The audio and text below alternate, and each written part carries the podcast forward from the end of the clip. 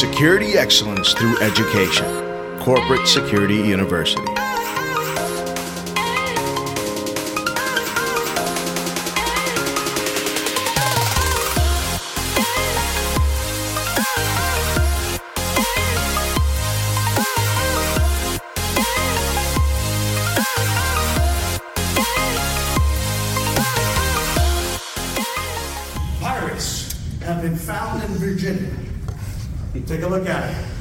They're coming for your loot and your booty. It's happening all over the place. If you just uh, check out the news. Uh, Ocean's Eleven, the movie. My God, they were able to do that in data centers as well. They're coming through the louvers, right down. It's happening. So spend a shit ton of money in physical security, please. By the way, dinosaurs, they're not vegetarians anymore. They want people, but more specifically, data center people. So spend a lot of money in security because it's needed. We're going to talk about a bunch of things, everybody. We're going to talk about a bunch of stuff. And I'm going to throw it out, you know, one thing, because I did this presentation in Phoenix, in a way, uh, but it wasn't with any of this, and I wasn't standing, and I actually it was nothing like this at all. It was just me talking about the industry, but I got a lot of questions afterwards because I am not a cybersecurity person, not a cybersecurity talk. So when I'm talking about these things, it's 100% physical security and bad guys trying to come in through your fence line. Bad people trying to come in to your walls, through your walls, right? Physical security. I promise you, I will talk about internal threats. The human part of what we do. I'm going to break down a lot of stuff. We're going to talk about where physical meets logical at the racks themselves, where the issues really, really happen. One thing I will not do is give you any ideas that the movies that are out there today should ever be used as a risk measurement of how much money you're going to spend in your physical security for your data center. So just bear with me. Hopefully, we'll have a good time, we'll have fun, and, uh, and we'll go from there, right? So here it is. We're going to talk about the risk itself. To talk about how we should measure risk in corporate, not how we measure risk in military, law enforcement, and everybody else that comes into our industry. I love them. I used to be a cop myself. However, how they measure risk and how corporations should be measuring risks are totally different. You don't have to follow NERC, CIP, NISPOM every single time. Okay? You have to really be risk based. We're going to talk about that. I'm going to give you guys a little bit of history. Hopefully, I don't bore you with the history stuff. I own a company called Corporate Security University, and I like to do the geeky research stuff. Not that you're geeky, sir, but I know you do research. but uh, us in physical security, I mean, me personally, I'm not that studious. But I think it's important for our industry to focus on the real stuff, the real data. So we're going to do that. I'll tell you a little bit about the history itself, and then we are going to talk about the data and what the data shows. So here we go. Got to go the other way. So I'm Carlos, and uh, I've been in this business since I was about, I don't know, 17 years of age. If anybody here, um, anybody here has ever worked security at a house party when they were like 16, 17? All right, I'm going to count those years too because because it was a lot of fun. Um, by the way, we were not licensed or insured. so I started there, and then um, for a very long time, I worked for this little company called Walt Disney World in Orlando, Florida. 21 years, my last role there, I was the security manager of Disney's Hollywood Studios. It was a heck of a lot of fun. Security risk the security approach and how we did things are totally different there, very people heavy. But at the same time, when you deal with bombs and bad guys, it's like top 10 list. Every single time somebody says, I'm going to blow up something in America, like somehow Walt Disney World shows up on that list, right? Bad guys also don't want to blow up the places where their kids go to and they love so much. At least they're slightly conscious. So we're not number one, we're like number eight, which, which is nice, right? But uh, so I started there. From there, moved to California. I was security director for Super Bowl 50. Again, big people stuff, great stuff, awesome, awesome times there. And then I learned about this thing called data centers. And I was in it. Started with AWS. Anybody here from AWS? Anybody here survived? AWS. Okay. I I know, you, know, you, you worked there, you worked with them as a vendor, and don't cause alarms. Holy shit. But, right? So you have you have that, and I started. The beautiful thing about it is that I knew a little bit about it because when you have the Magic Kingdom at Walt Disney World, you also have our old data center that was there. So I did understand the data center business, but it was not my core business at the time. But it helped me get in and now with a little company called Meta. Very important right there. This presentation does not represent the views of Meta. Legal made sure I threw that on there, like for real. Said the presentation was great, Carlos, but no, no, no, you throw that on there, but we don't want anybody, you know, freaking out. So there it is. So that's where I'm at. So we're going to talk about it. You know, I keep on pressing up when it's supposed to be down. I'll figure this out by the end of the day, okay? All right, so how should be doing this, right? Every time in the corporate world, if you're doing something where you have to measure risk, and if you're a leader today here and you have a security professional working for you, here's some of the things for you to start thinking about. You ask that security professional, should we mitigate this thing? And you can sit there and try to mitigate everything in the world. Good luck. It's going to cost you bazillions of dollars. I am Brazilian, so I guess Brazilians of dollars. So you can't do that. You cannot mitigate everything, right? You have to figure out what you can mitigate and what you can't mitigate. Kind of just do your best with what you have. So there's a lot of people in security systems in the industry that can help you mitigate those things, uh, and I'll cover a lot of them. Every single one of them are important, and when I break down some of the criminality that occurs at data centers, you will see where these systems come in, and they're very important. But you cannot mitigate everything. And a funny one that people like to mitigate all the time in the corporate world is um, when it comes to uh, your brand. I want to mitigate any risk to, to my brand. Good luck. Good luck. The best way to mitigate risk to your brand, focus on who you hire. Focuses on your C-suite, focuses your vice presidents and directors. Those are the people that can shame the crap out of your brand. That risk is higher than any physical cost me three weeks in the news, three weeks in the news nationally, five weeks in the news regionally, two months in the news locally, right? Or maybe one week internationally. I'll accept those because I know we'll move on, right? Beauty about the world today is that we forget very quickly. So we just hope that uh, your investors forget quickly as well. Because, you know, that's where it goes. Risk transfer, one of my favorite. We talked about insurance. You got a problem, right? You just say, well, insurance will pay for it. Here's a perfect one that we mess up in physical security all the time. I come from a place with heavy merchandising. And we have a merchandise area, you know, a distribution center that has, let's say, a million dollars of merchandise. We're insured for $5 million for that building. Ask your security professional when they come in to work with you if they understand transfer based on insurance.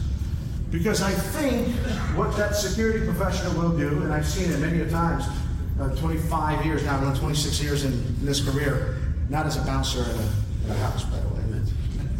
But what I've seen is that they want to put security systems in everything and do everything.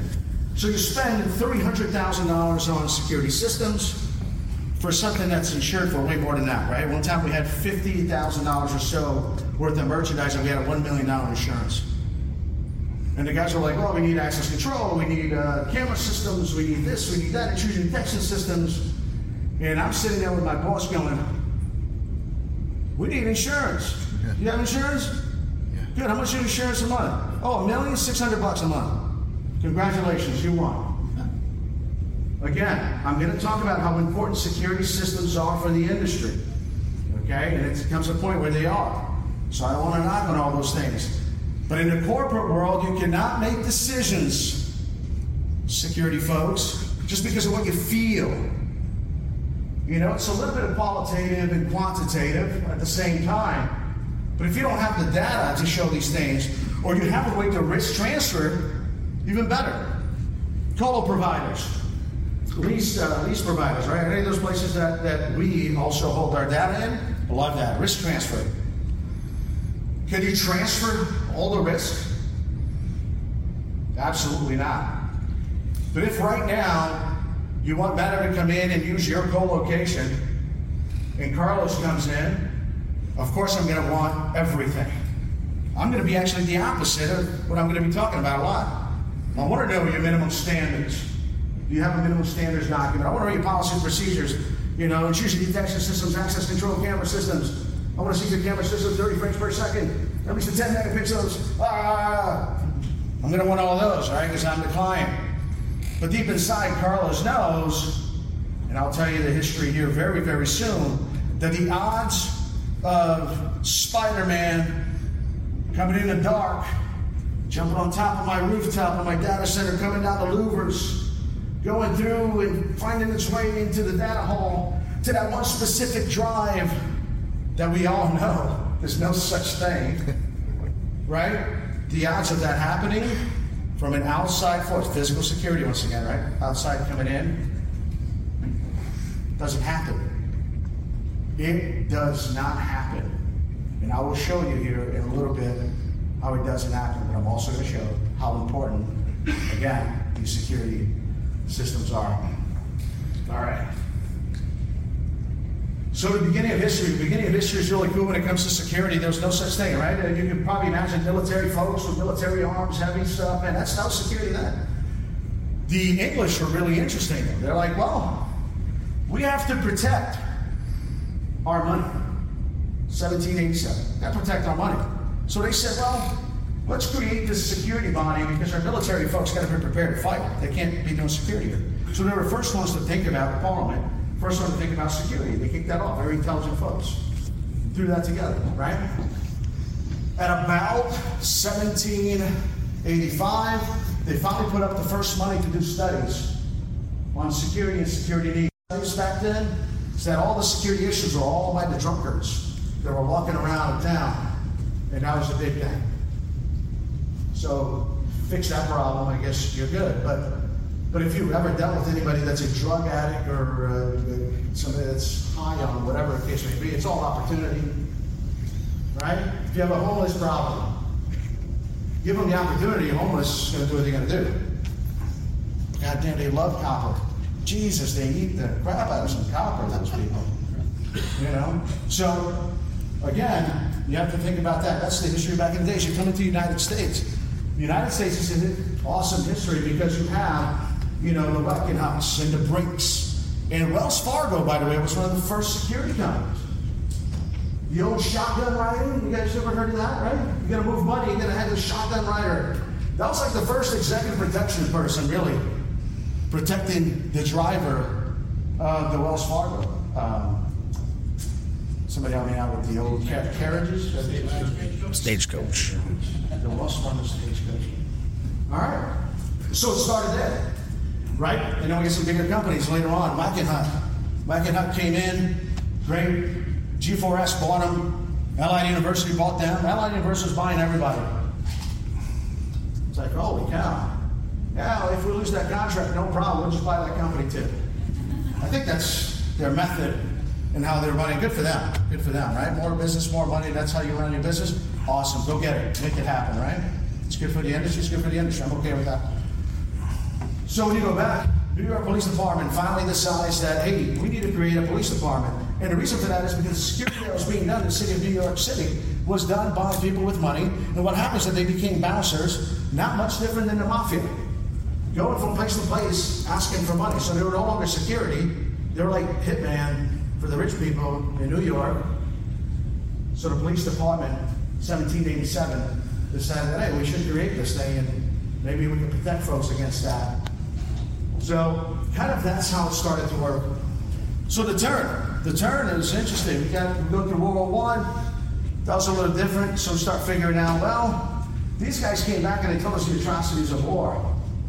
Man, that's coming right here to the U.S. We better protect against landmines and bombs and you name it, you know, that they were dealing with. The first, uh, first airplanes that were ever put together, right? They came back with that story. So the security industry started to grow. All because of stories that were told of war. World War II comes along. A couple of other smaller wars in between. World War II comes along in the 40s. They come back once again. There's an influx of security money that goes into the industry. They tell the stories of what happened out in the world when they were fighting wars with other countries. So, that's it. They slowly now start getting into the security industry. Love my military folks. My first book, So You Want to Get Into Corporate Security, specifically sold and geared towards anyone that is transitioning out of the military, law enforcement, federal careers into corporate security. Love them tremendously. The problem is, and let's go back to risk transfer real quick. When you fight in wars and you work for a military entity of a country, you don't understand what risk transfer is. Because you can't fight war with insurance, a $1 million insurance. That's not how it works. And in the military world, they give you an operating manual. And they say, here is how you will operate. So now it's but NISPOM is one of them, the NIST operating manual, if you're on the uh, uh, power side, which I know a lot of you guys are, NERC, right? That's the manual. You're going to operate that. I don't care what risk it is in the middle of Altoona, Iowa, when you have a standoff of 100 yards and you have a tremendous fence line. I don't care what the risk is. In Prineville, Oregon, here's the manual. You will do everything that's on the manual. I don't care how much it costs. You know why I don't care how much it costs? Because the military doesn't care how much it costs. Military doesn't care. If you've seen what we just, no, I'm not going to talk about that stuff, but I mean, they easily throw away equipment, right? The inventory is tremendously bad. They're not a private corporation. So what happened is they came back from the from the war and they started using these different kind of operating manuals that they had to fulfill corporate security needs. And that's what it became. They started to work on that. In the 60s, 70s, and 80s, moving forward a little bit, 60s, 70s, and 80s, law enforcement got zero money. Everybody hated law enforcement in the hippie days. Anybody lived through the hippie days? I wish I was there. It would have been a, a heck of a lot of fun, man. But law enforcement, just like kind of what happened in the past three years, right? Lost a little bit of money. Everybody's kind of campaigning against fight the power kind of stuff. So what happened is that they needed more security companies. Security companies started to grow, and they grew, and they grew to fulfill that need. Guess what's happening right now? More security companies are growing because law enforcement cannot fulfill the needs of society today. As a prior cop, it was tough when I was a couple years a cop, and I'm telling you, today is even worse. The problem with the security industry is that not every state you have to be certified. Not every state you have to have a license. Not every state you have to go through 40 hours of bombs and bad guys classes. A lot of companies are hiring folks without those licenses. Right? So as you're working with these companies, make sure that they're licensed, insured in the state that you are, and they're all you're looking up at their training of the officers and their certifications and making sure that they have all these things. And if you have a security profession that's leading your data center program, make sure they're doing those things. Right? In uh, Nashville, Tennessee, I forgot what country singer, Dierks Bentley or something club. Six guys beat the crap out of this one guest that was there. Out of the six, four of them were not licensed. Murdered the guy. Stepped on him, murdered him. They weren't licensed. Two of them were licensed out of the six, right? And none of them had zero training, zero training on anything physical. So, you got to be careful of those. That's the industry, and that's how it came in. So, continuing on to present, this September 11th happens. September 11th. Atrocious. I was with the Walt Disney Company at the time. I think every single one of us that were here know exactly where you were that morning. I just woke up. I got a page because we used to have pagers back then. I, we did move on to alphanumerical pagers by that time. I was doing undercover work for the Walt Disney Company. So I got a page and I was like, holy shit, let me turn on the TV. There it is. A couple minutes later, second plane, right? Atrocious. You don't need a movie to portray that. It's still being portrayed till today. You can watch it anywhere. You don't need a movie. So this is what happened to the industry, and there's multiple articles. If anybody's looking for any of the stuff that I'm saying, I have multiple articles that I've been able to pull from American Military University, which is connected to the Congressional um, Library, and um, in a lot of research. So just let me know, and I'll, I'll send it to you. But there's plenty of articles that what happened September 11th was exactly that. Everybody got scared. It was a movie that was playing, and it was real, right? It was real. It's in front of us. It's no longer in a war that was fought in some other country somewhere else. It's right in front of us. So this is what happened. A lot of great security companies got a lot of funding. The government put out a lot of funding as well. A lot of the security, uh, a lot of the companies that needed security folks, they started hiring the amazing military folks and law enforcement that dealt with those things, right? This is where it gets a little weird. In security, whenever something happens, we bring up the level of security. We bring it up. We deal with that incident, we deal with that issue. We're clear? What do we do? Go right back down to normal operating. Right? Okay. So September 11th was like gas, gasoline.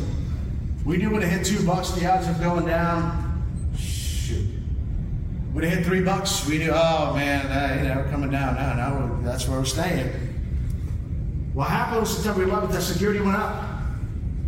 And there it stayed with zero data showing, zero data showing that there was ever, ever anything like that that would happen again anytime soon and to a individual corporation.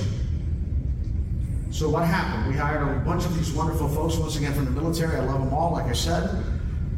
But when you come into corporate security, you're not thinking about risk and doing individualized corporate security risk assessments. You know what you know, and that's okay. What you know is NISPOM. What you know is NERC CIP. What you know are these operating manuals that are easy. All I got to do is ask my buddy, hey, send me that. This is going to be our minimum standards. And that's it. And that's what you start using without really thought of the true data or what's going on. In the middle of Papillion, Nebraska, where we have a data center. I promise you, a September 11th style of risk that means military based operating manuals is not necessary in Papillion, Nebraska. And we have cost the industry millions of dollars because that's what we did. We were lazy and didn't go through the entire risk assessment that corporations go through every day on how to lead their business. Well, we didn't know anything about it. We're not business people. Right? So, that's what happened. On the consulting side of the world, too. What happened on the consulting side of the world, and it's an interesting one, not just for us, but for what I've been able to do in my research, is that the consulting business is one that probably all of us have used before. The problem with that is that a lot of the people that are consulting for you and your company and for us and for everybody else, the odds are they never spent years doing the job that they're consulting for. Go find a lot of the consulting companies. Most of them you will find that the odds are that they will hire somebody just to consult slightly on it as a college kid that just graduated. You know, at three years out of college, they're doing all of the paperwork in the back end. Go look it up. Same thing in the security industry. It is hard to find somebody that spent 25, 30 years in the security industry in the corporate side that ain't retired in Florida, where I'm from, hanging out on the beach, not wanting to do nothing else, because they're retired and they made Lots of money. This company still give out stocks these days. Yeah, thank God for that. Right? So a lot of them, what we're getting as consultants, and I know this because I'm in the industry often, you know, I, I just spoke to a chief of police, just retired, chief of police, 32 years as a chief of police, his entire life, chief of police. Chief, let's get you to corporate. You have some great attributes that I think you'll be perfect for corporate. Let's get you in there. I'm really excited. Let's, let's figure it out. No, no, Carlos, I'm going to be a security consultant. I was like, ah, gosh. All right. Great. So let's talk about risk. What's going to be a risk approach? What? Well, when you're consulting for corporations that live by the penny, the return on investments is just everything's so tight. There wasn't a governmental base, like you didn't get money from the government and told you to just follow this manual. Well, how are you gonna? Oh no, I mean, I don't know. Not to knock any of them. Love them all, like I said. But just be careful. If you're gonna consult with somebody, make sure that they understand corporate, not military or law enforcement. Like if they're basing all your security on some kind of international treaty, whew. If they're basing all your policies and actually writing policies for you and your company that is akin to a state law, whew, you're going to be in court a whole bunch. Somebody just asked me the other day, hey, Carlos, we're writing a use of force policy for our security team. And I said, holy smokes. So you're going to tell your security people that they can kill someone if the use of force gets up to there. That's what you're going to do as a private company. You're going to write a policy that allows them to do that. I said, please don't. Don't do that. There's federal law that states that at any time I may protect myself or the life of another. And I, you don't need your company to be in some kind of huge liability issue because you decided, as a private company, by the way, to write a policy that states that, all right, well, if this happens, then you can do this. Right? Don't do that. At Disney, we had a place called Pleasure Island. Uh, we also have House of Blues in downtown Disney. If you guys have been there, now it's Disney's West Side, right? There's only one way that you should ever deal with anybody in any kind of physical manner, and that is to hold them with two hands in between the shoulder and the elbow, and that's it. And if it ever gets there, in order to protect yourself and the life of others, insecurity. That is the only thing that we should use. Anything else, you, the security officer, the company, the, the, the security company, the company that hires the security company, you're all going to be all liable if they do anything else. Especially if you write a policy that states, if they punch me, I can use this tool. If they tackle me, I can use this tool. Don't do that. It's already a federal mandate. You can protect yourself. Right? Not putting yourself, your company, and everybody else is some huge liability. So that's kind of where the present are. That's where we are today. So we're spending millions and millions and millions of dollars, and we never focused on corporate risk to make our security decisions. The future, AI, and I'm really excited about uh, the AI stuff that's coming in, machine learning that's coming in. All the companies that are here, they're access control based. Any companies here, they're access control and camera systems, analytics. Well, you guys are going to be killing it. Killing it. I'm so excited about what's going to happen here in the future. LiDAR stuff, right? When we talk about LiDAR, man, LiDAR, that's interesting. So there's a lot of great stuff that's going to be coming out. Less people, less human beings, a lot more security stuff. So it's going to be great. Here we go. I did a ton of research. Ton of research. And, and it's exhaustive. It's exhaustive, the research that you can do on data center physical security occurrences. It's exhaustive. Good luck. I want you at any time to prove me wrong. But if you're ever bored throughout the night, I think we're doing some ping pong stuff later on. I'm very excited about that. We're going to have dinner later on. If you see me around, I want you to spend the entire time on Google or whatever your search engine is. I want you to put data center right next to it. I want you to put any bombs and bad guy word that you would like. And I went through like 50 different words that meant something negative. Good luck finding anything that has occurred in a data center, let me be very clear, from an outside force you. I'll break, I'll break down again the internal issue very soon. You will find zero. So here it is.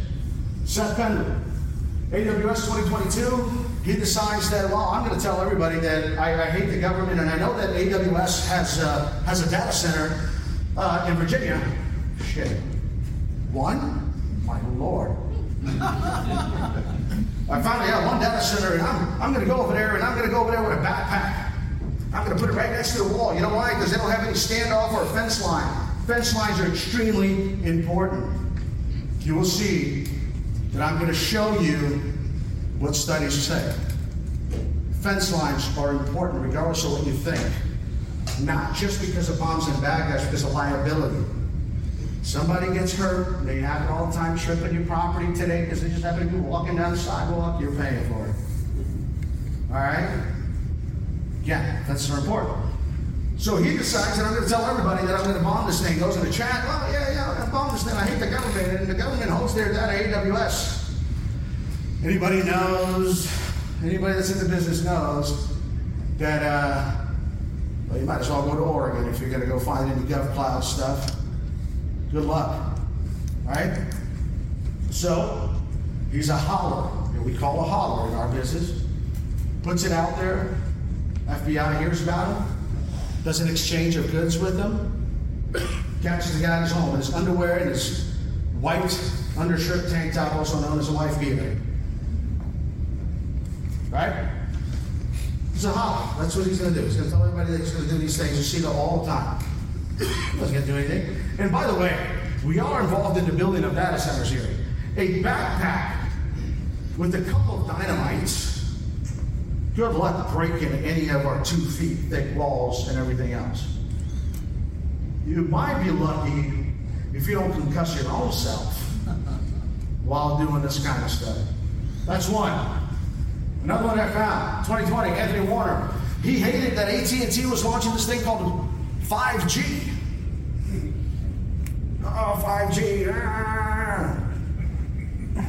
Steps in Nashville, Tennessee, in front of AT&T, right? And I'm calling this a data center, by the way. I'm going to call it a data center because it was very hard to find incidents at data centers.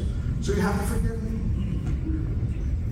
Parks his car right next to a nice explosion, by the way. If you see the video, this guy knew what he was doing. Good explosion. Messed up like 40 different businesses. Guess what happened to AT&T?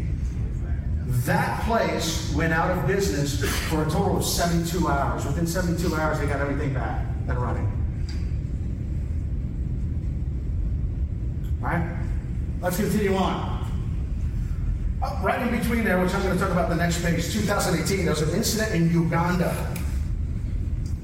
In Uganda, I'll talk about it in the next, the next one. 2008, Berkeley, the CI hosted cable wireless that's out of uh, London, England. What happened, you had a group over there that just understood that, hey, I can make some money out of these things. So let's go put this thing together. By the way, all those so far, Seth Pendley was going to go to a place that didn't have a fence line, a fence line or standoff. Anthony Warner went to a place that didn't have a fence line or standoff. Vodafone, 2011, no fence line, no standoff. The access control was not in place, and they were able to literally climb through the old emergency ladder, walk right in. By the way, only one person working at the data center that night, site ops person or fac ops, facilities person. And guess what the one security officer was?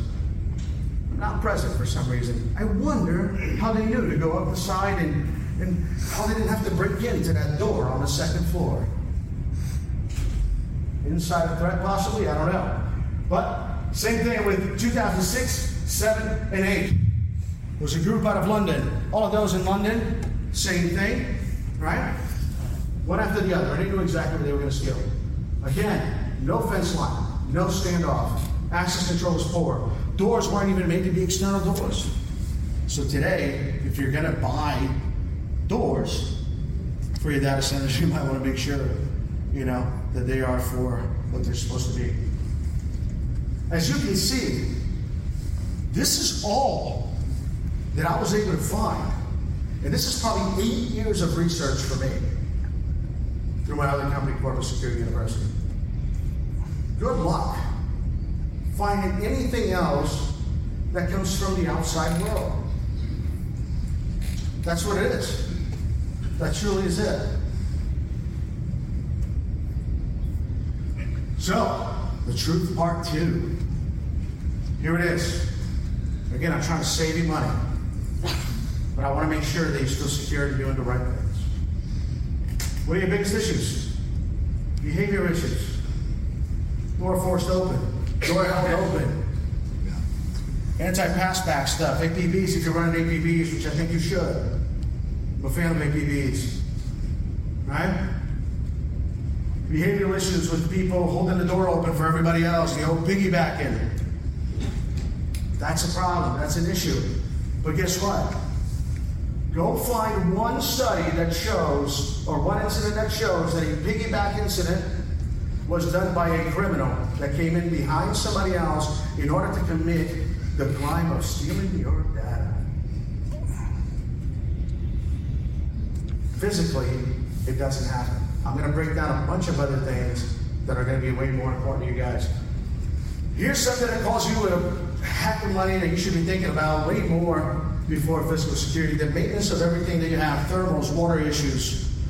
If you don't maintain it properly, you don't keep up with all the things that you need to do, you're failing compliance, you're failing certification, you're failing all those things, that will cost you more money than physical security ever should. If you're not paying attention.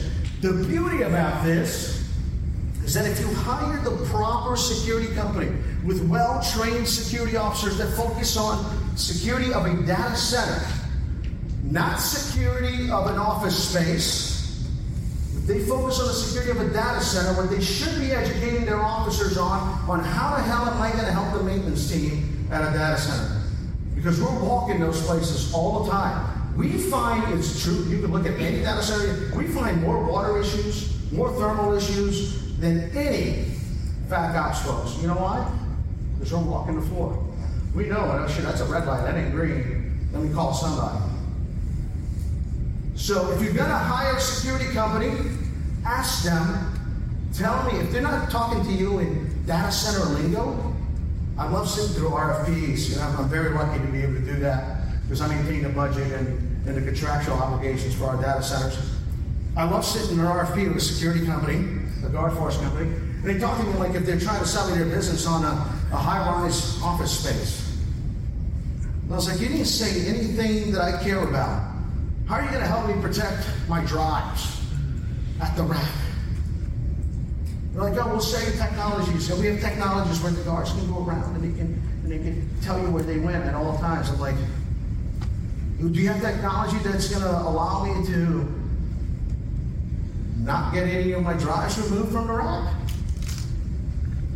So security companies today are trying to get into your data center business, but they're not speaking your data center language on things that you want. That's probably not a good fit for you. There's plenty of security companies that do a great job of doing that.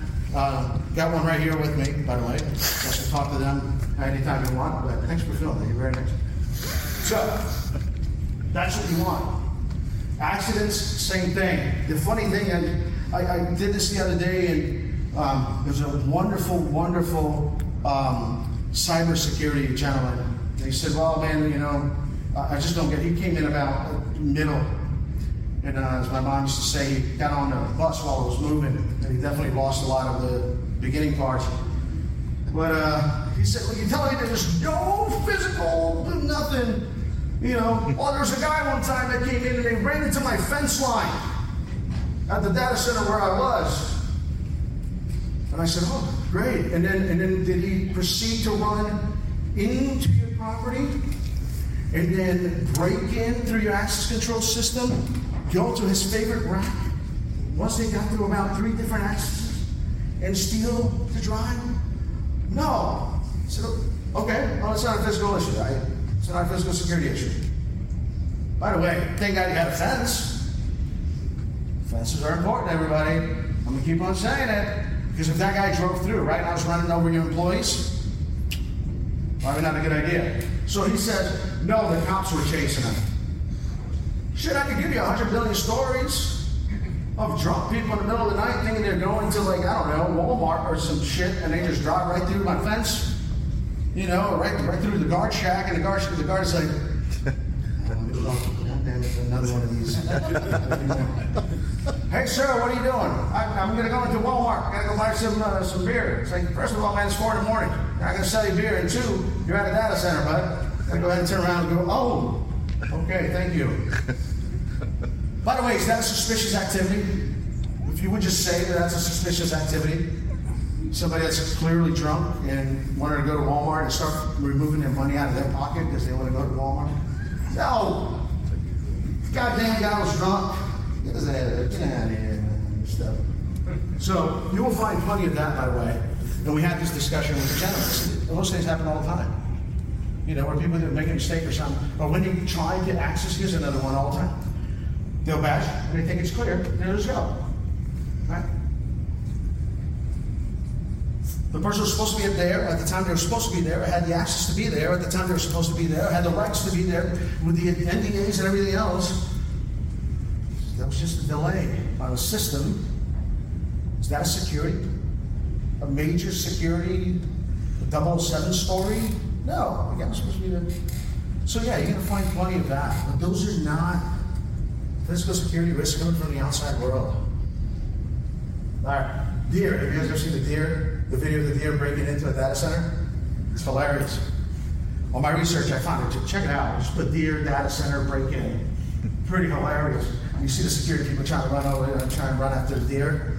That's an intruder. That's an outside. I would count that one as a big threat, especially out in the Oregon area. Okay, if you're out there, be careful with the with the deers. Okay. So this is it. This is what the data shows. Let me look at the time real quick. I just, I have seven minutes left? Is that right? Seven minutes? Yeah, yeah. Oh, seven. Lord Jesus. Okay. Here we go. Hackers. Hackers still your number one problem in data centers. Hackers still your number one problem in data centers. Hackers are still your number one problem in data centers. Hackers are still your number one problem in data centers. They could, they could get into your facilities equipment, they could get into anything critical infrastructure these days. They're doing a real good job of doing that. The government is doing a good job of doing that. So if you want to hire somebody for your security department, make sure to have a critical infrastructure certification uh, from TEEX, Texas. TEEX, Texas yeah. A&M. Yeah. That's a good one because they focus on critical infrastructure security. Hackers, hackers, mechanical.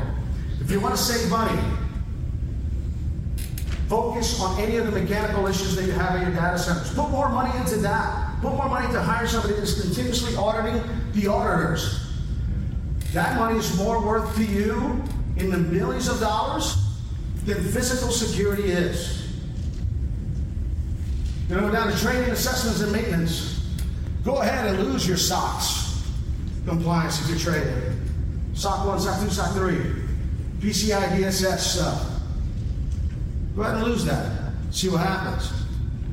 That will cost you more money than any physical security will. So focus on the training the assessment of your folks. Make sure if there's a safety area, a power, electrical area, that they know that there's certain things you need to do in order to be in there and protect them and do the right things as a company. Because when you go to court later on, they're going to ask you to pull all the training stuff that they have that you were supposed to provide them, and you didn't. That will cost you more money than any physical security stuff. Natural. Natural, by the way, this is the order that the data has shown. Natural causes Ice, yeah, we want everything to be cool at data centers. Shit, too much ice. Ooh, scary. Because power grids go out, right? Ice, hurricanes. You know, it, pick a natural issue that can come across in your data center. I mean, we used to have a, a we used to have a data center right on the Hayward fault line. Like it went right through the middle of our data center in California. Shit. They're like, oh yeah, we're really worried about active shooters. And I, and I told my boss, I said, boss, and I you worry about active shooters all day. I'm worried about this fault line that I hang out here every day on, and I am from Florida. I'm cool with hurricanes, earthquakes, uh-uh. Not my thing. That's more of a problem than an active shooter. By the way, go look how many companies are in the world today. I just bring it down to the United States and figure out the percentage, the odds, that you will be hit with an active shooter. It is so ridiculously low. I think it was at least seven zeros after the period. It's period seven seven seven seven zero zero zero zero zero. Good luck. Yes, should you think about it? Absolutely, should be a thought in your mind. Man-made, here it is, at the rack. At the rack. Right? That's where it's at. Hire the right people. Do backgrounds on third-party vendors. Be on top of them. Make sure they're following every procedure, policy, and everything that you have in place. Right? That's why I love like naval military folks, and they're great for our data center industry. Because it's like, one, you will do this, and they will literally go, I will do that. Two, I will do that. I wish everybody operated a data center just like that.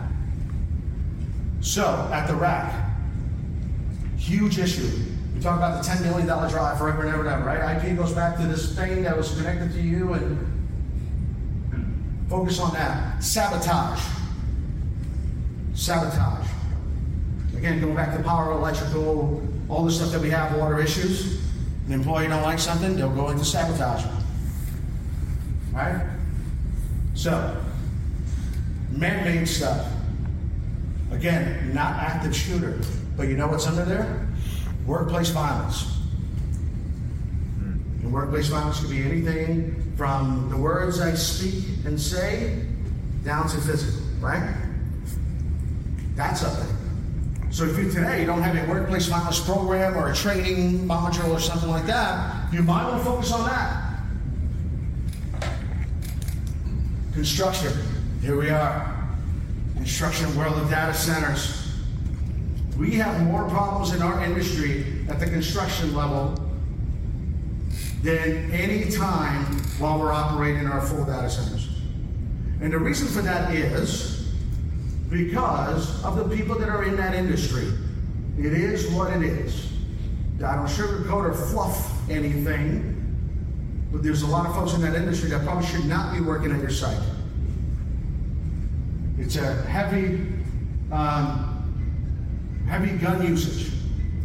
I'm from Florida. I got plenty of guns that the state of California don't even know that I have in my house. I'm a big fan of that. But there's plenty of that, plenty of psychological issues in the construction industry. Plenty of union issues, so you will have union problems. If you haven't had it yet, you're definitely going to have it, right? How many of you guys have ever, like, bomb threats at a construction site? Okay. The amount of money that it takes to do a safety stoppage, for us, at least $1.2 million a day. I don't know about you guys, that's more of a risk threat for your business than physical security. When something happens at one of our construction sites, they don't say so and so company.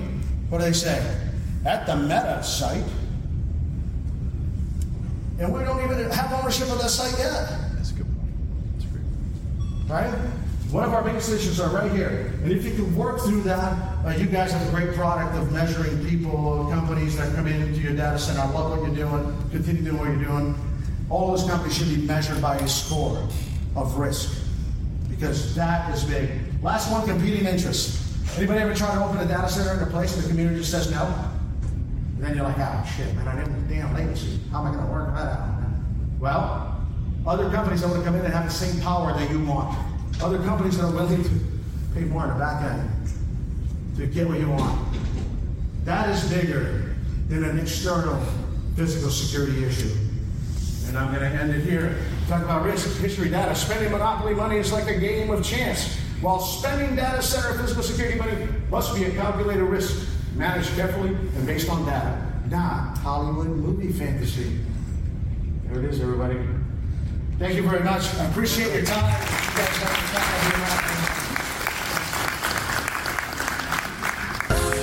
time. Security excellence through education. Corporate Security University.